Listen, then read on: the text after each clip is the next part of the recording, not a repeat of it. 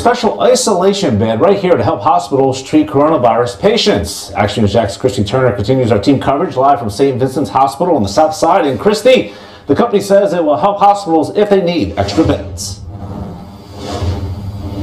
Here at St. Vincent's Hospital on the south side, it has the highest percentage of bed space availability out of all the area hospitals, with 73% of beds open as of last check. My photographer and I are wearing these masks just as a precaution. The company that made the hospital isolation beds said they did it to not only add bed space, but also to keep healthcare workers safe. Local hospitals are preparing for a surge of coronavirus patients, with a peak expected around early May. That's why Pedicraft, a company based in Jacksonville, developed this isolation hospital bed.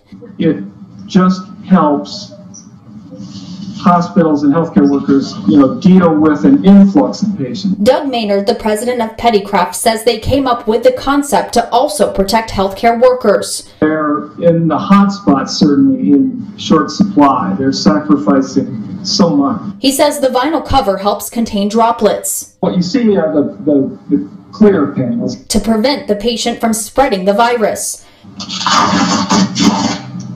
The company says they worked with local hospitals to develop the design. They had a desire to try to use existing hospital space, hallways, things like that, um, to add, to, to be able to handle more patients. The American Healthcare Association keeps track of how many hospital beds are open. As of 6 p.m. Tuesday, UF Health has about 43% available capacity. Baptist Medical Center is about 62% full, and Memorial Hospital reported nearly 37% of beds open.